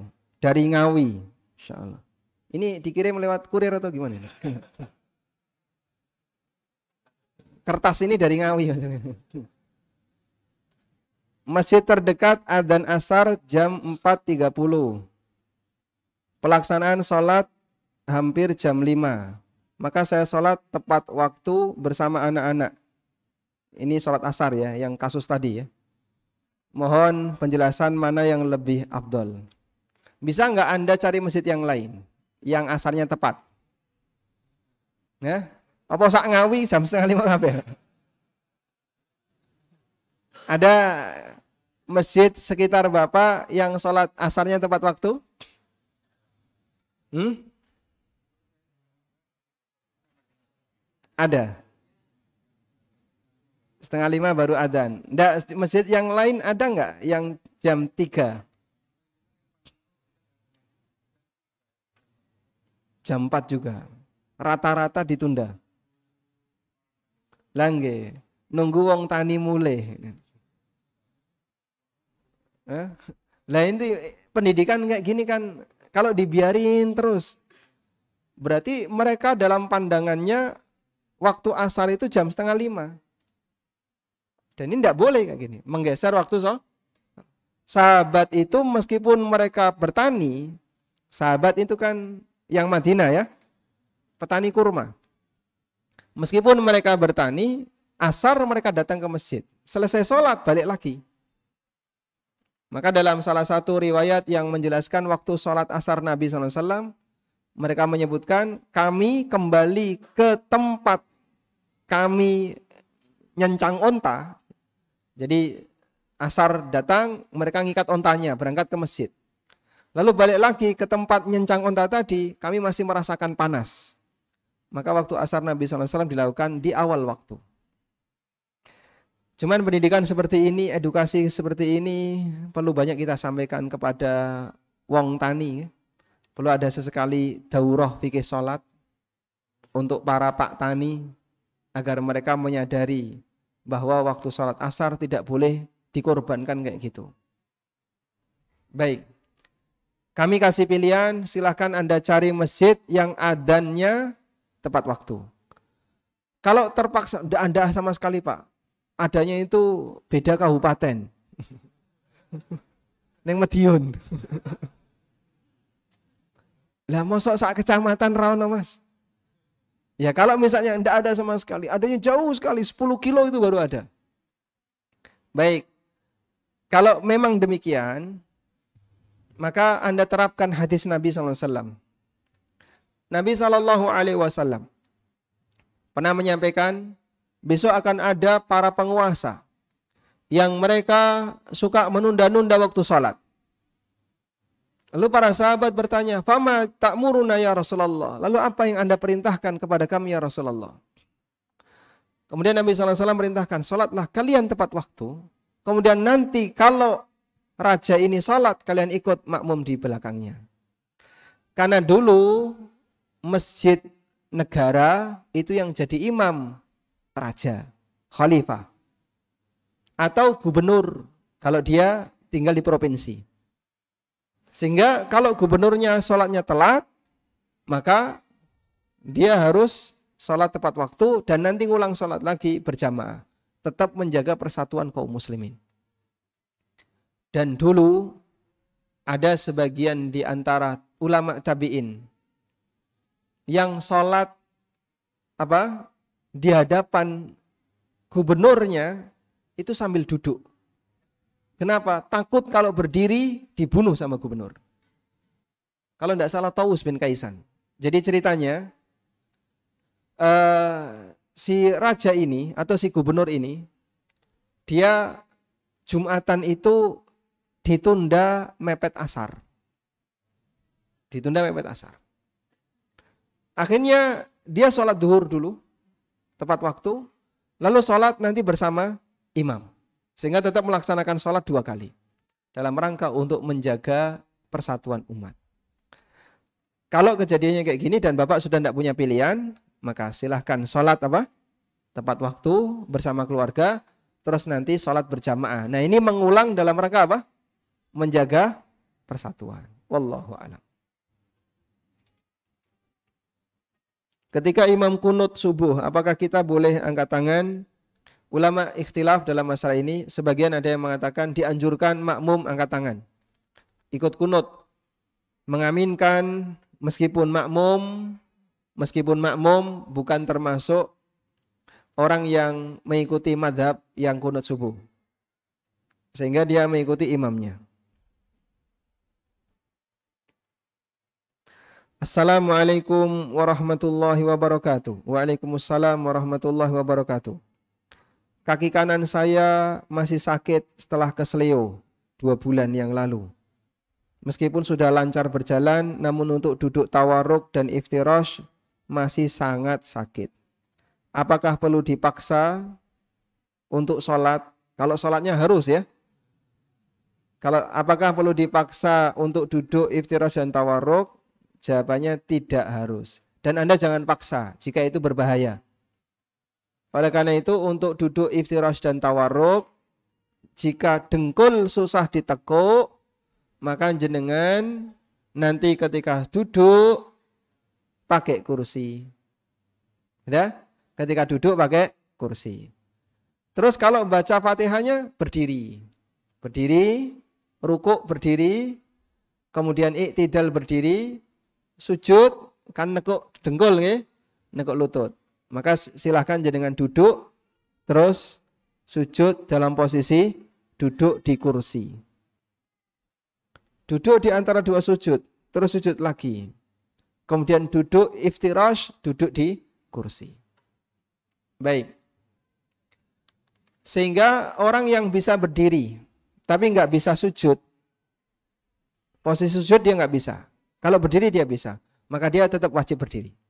Dan nanti kalau sujud dia du, duduk. Ada kaidah. Kaidahnya berbunyi begini.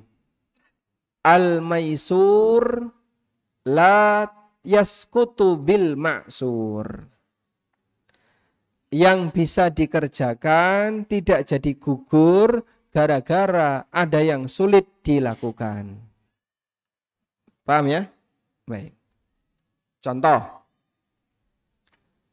Bapak sholat di atas pesawat. Di kursi ya. Baik. Di kursi kan tidak bisa. Di lorong tidak bisa ya. Nanti di seneni wong. Ini untuk jalan.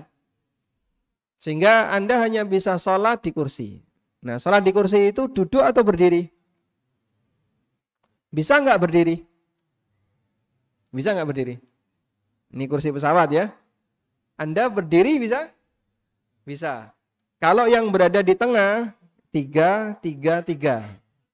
Yang pesawat dengan jumlah 400-an itu, tiga di tengah. Itu bisa, nggak sundul.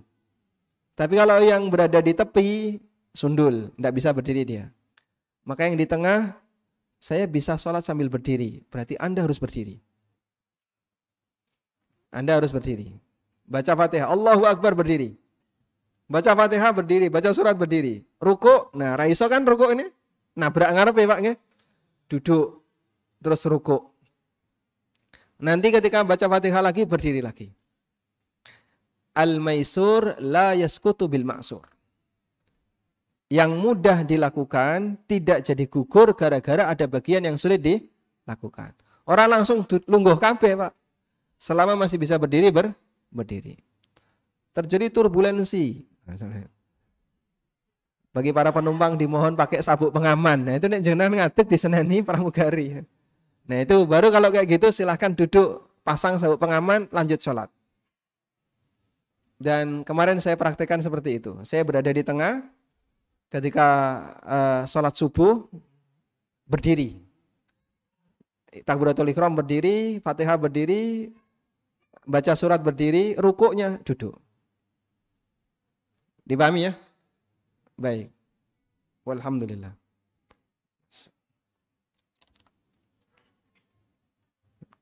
Kepanjangan ini.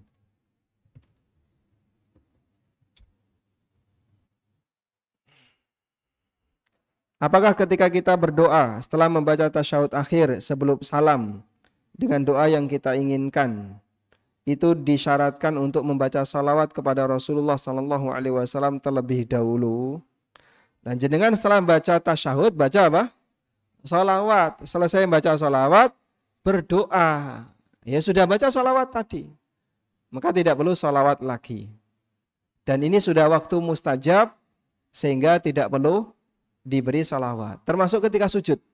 Anda berdoa, berdoa saja, tidak perlu so, salawat. Analogi, jadwal kereta pukul 17.35 setelah adzan maghrib. Terkadang realitanya kereta bisa datang lebih cepat dari jadwal keberangkatan. Adapun asal keberangkatan dari Madiun menuju Surabaya. Bagaimana cara sholat yang dianjurkan dalam kasus di atas? Anda jamak takhir setelah Isya. Madiun Surabaya kereta berapa jam? Dua jam. Sehingga maghrib sampai sana jam 8. Masih sangat longgar ya. Maka nanti silahkan jamak takhir maghrib dan isya. Dan kalau Anda sholat di Surabaya, bonus kosor.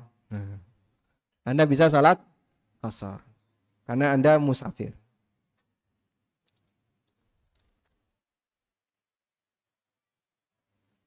Assalamualaikum Waalaikumsalam. Bagaimana jika mad di madrasah atau TPA melakukan sholat asar jamaah, tapi ustadzahnya akhwat? Ya pasti ya ustadzahnya. Iya ini pertanyaannya tapi ustadzahnya akhwat. Hmm. Nanti kalau ustadzahnya ikhwan bahaya ini. dan imam laki-laki ada udur untuk hadir. Apakah boleh imamnya dilakukan oleh ustadzahnya atau santri lalu yang santri yang belum balik? Kalau santrinya belum tamyiz, belum tamyiz itu belum bisa mengenal cara sholat yang benar ya. Sehingga ketika sholat masih suka gojek, tolah-toleh, kadang ngentut gak ngaku. Maka jangan dijadikan imam. Karena sholatnya belum sah. Sehingga yang jadi imam ustadzah dan nanti santrinya makmum. Tapi kalau santrinya sudah tamyiz, meskipun belum balik, ini sudah bisa sholat.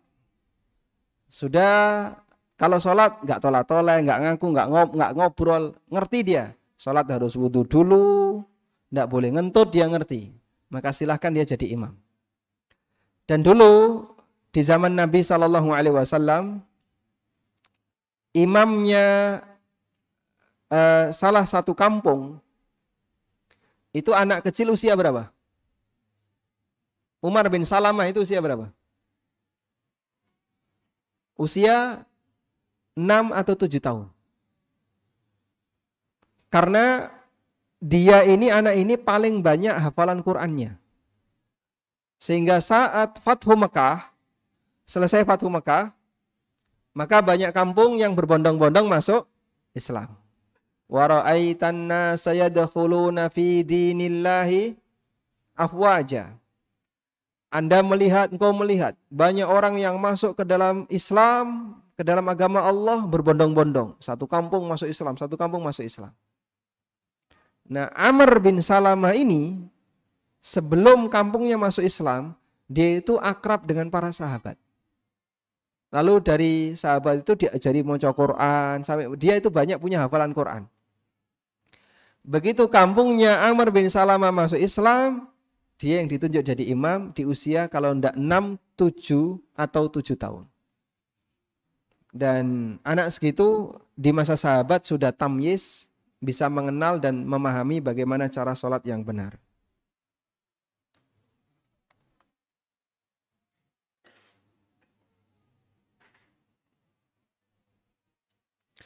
Perintah sholat itu yang benar ketika Nabi Nabi kita Isra Mi'raj atau yang tercantum dalam Quran. Yang tercantum dalam Quran gimana? Saya ulang pertanyaannya ya. Perintah sholat itu yang benar ketika Nabi kita Isra Mi'raj atau yang tercantum dalam Al-Quran. Baik, paham maksudnya.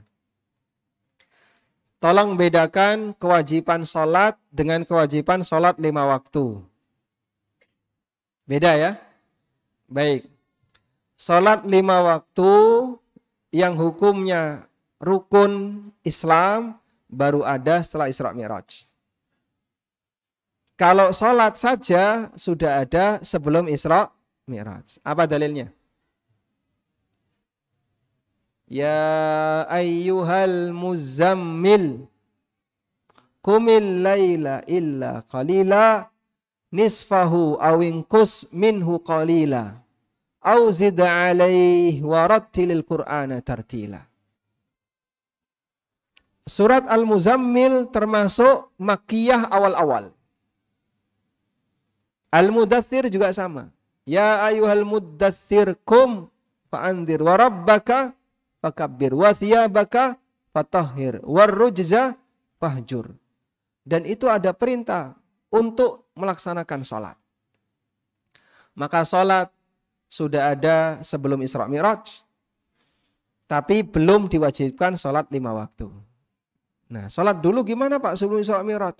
Sholat lail, kadang sholat di malam hari, kadang sholat di siang hari. Namun dominan sholatnya kaum muslimin di malam hari. Sehingga perintah sholat dalam Quran sebelum Isra Mi'raj sudah ada. Sudah namun belum ada lima waktu. Paham insya Allah Pak? Sehingga kaum muslimin belum mengenal duhur, asar, maghrib, isya belum mengenal. Adanya duhur, asar, maghrib, isya dikenal setelah Isra Mi'raj. Meskipun mereka sudah melaksanakan sholat sebelumnya. Maka kalau ada orang yang mengatakan ini fase Mekah, orang wajib sholat. Terus tahu sholat, ini orang yang nggak paham sejarah. Karena sholat itu sudah ada sebelum Isra Mi'raj. Wallahu alam.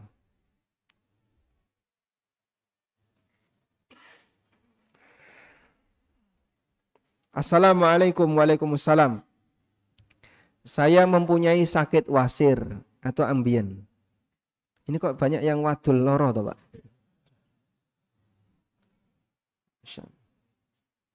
Sehingga pada waktu sholat, khususnya pada waktu duduk di antara dua sujud, dan tahiyat terasa ada sedikit sekali gas yang keluar dari dubur. Pertanyaannya, apakah sholat saya batal dan harus mengulang wudhu dan sholat kembali? Baik. Kalau seperti ini terus menerus, mesti setiap duduk seperti ada yang keluar. Ini enggak, ya kadang berperedam ya. Kadang muni cilik tus. Dan itu setiap kali Anda duduk ketika sholat. Berarti posisi Anda seperti salisul baul. Salisul baul itu orang yang selalu keluar air kencing dalam setiap gerakan yang dia lakukan. Sehingga meskipun sudah buang air, udah dia cebok, lalu dia pakai celana, Begitu ruku kayak ada yang netes. Itidal medun sujud, nah ini kan ketekak-ketekuk ya. Ketekak-ketekuk gini netes, netes, netes. Ini namanya orang salisul baul. Pak sudah ditahan tidak bisa. Klepnya udah rusak. Ya. Maka dalam posisi seperti ini, beliau tetap sholat meskipun keluar. Ya karena gimana lagi? Udur khusus bagi orang ini. Kias untuk orang ini adalah seperti wanita yang sedang mengalami istihadah sehingga dia salat meskipun keluar dan nanti kalau salat lagi bersuci lagi. Dipastikan suci, salat, kemudian netes di tengah salat tidak diperhitungkan. Wallahu taala alam.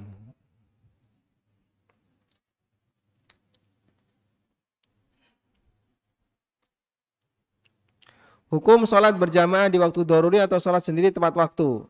Kalau kasusnya seperti Ngawi tadi, maka Anda pindah ke Madiun. Kalau kasusnya seperti tadi, Bapak sholat dua kali. Jadi tepat waktu, lalu nanti diulang. Bagaimana hukumnya menjadi makmum imam yang tidak tumak nina? Dan bagaimana batasan antara tumak nina dan tidak tumak nina? Makmum kepada imam yang tidak tumak ninah batal. Sehingga bapak harus mufarokoh, memisahkan diri.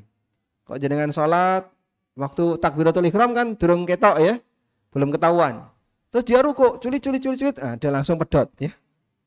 Anda pisahkan diri dan sholat sendiri. Karena imamnya tidak tumak nina.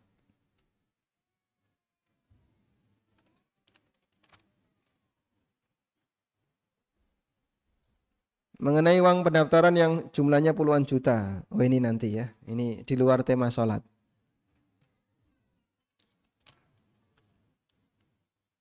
Sholat sunnah apa saja yang dilakukan oleh Nabi Muhammad SAW di waktu sepertiga malam. Selain sholat tobat dan sholat tahajud. Sholat tobat itu bukan sholat yang rutin tiap hari Pak. Jadi ada sholat yang dia itu bukan tipe sholat yang rutin tiap hari tapi sholat yang dikerjakan karena sebab. Sholat tobat, sholat istikharah, sholat tahajud, eh, sholat hajat. Sehingga kalau jenengan mendino istikharah terus, itu nanti istrinya curiga. Bapak ini ngopo tuh kok istikharah terus? Leres betul Pak? Coba tanyakan Pak Samakta nih. Berapa kali istihara mas? Kalau setiap hari istihara, istihara itu karena ada sebab. Bapak mau dalam posisi apa? Mau ngapain? Ada pilihan, nah itu istihara. Sehingga bukan tipe sholat kayak witir itu tiap hari ya. Tahajud itu tiap hari, duha tiap hari. Maka untuk sholat malam yang dikerjakan Nabi SAW seperti hadis Aisyah, Kadang Rasulullah SAW mengerjakan 11 rakaat, kadang 13 rakaat, kadang 9, kadang 7. Yang penting gan ganjil. Sehingga dua-dua-dua-dua, lalu ganjil terakhir bisa tiga, bisa satu, monggo. Wallahu alam. Ini panjang ya. Tinggal satu menit cukup untuk membacakan soal saja. Berarti timbangannya nanggung besok saja ya. Alhamdulillah. Baik, demikian yang bisa kita sampaikan. Satu pertanyaan lagi.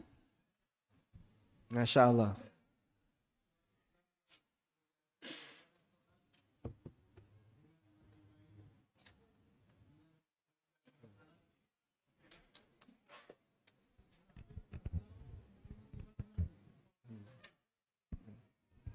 Baik orang Islam yang menunda-nunda sholat atau sholatnya diremehkan. Itu orang munafik atau dikatakan sebagai sholatnya munafik. Tadi saya menyebut sholatnya munafik. Sehingga kita tidak memfonis orangnya karena sebutan munafik itu sama dengan keluar dari Islam. Sebutan munafik itu gelar keluar dari Islam. Ya, sehingga kalau menemukan orang kayak gitu, sholatmu cepet banget, munafik kue, ini itu bahaya pak ya. Jangan ya gelar munafik itu sama dengan keluar dari Islam. Maka yang boleh kita sampaikan, sholatmu seperti sholat munafik. Jangan dilakukan.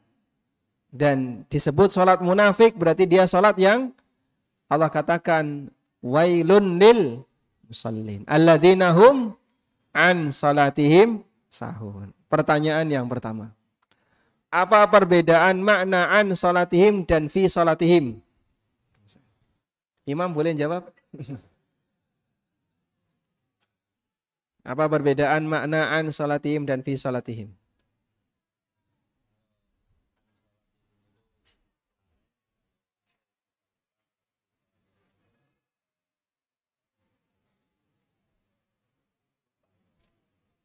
Kalau an salatihim lupa. Ha? Bedanya apa? Lupa dan lalai. Meremehkan. Kalau lupa?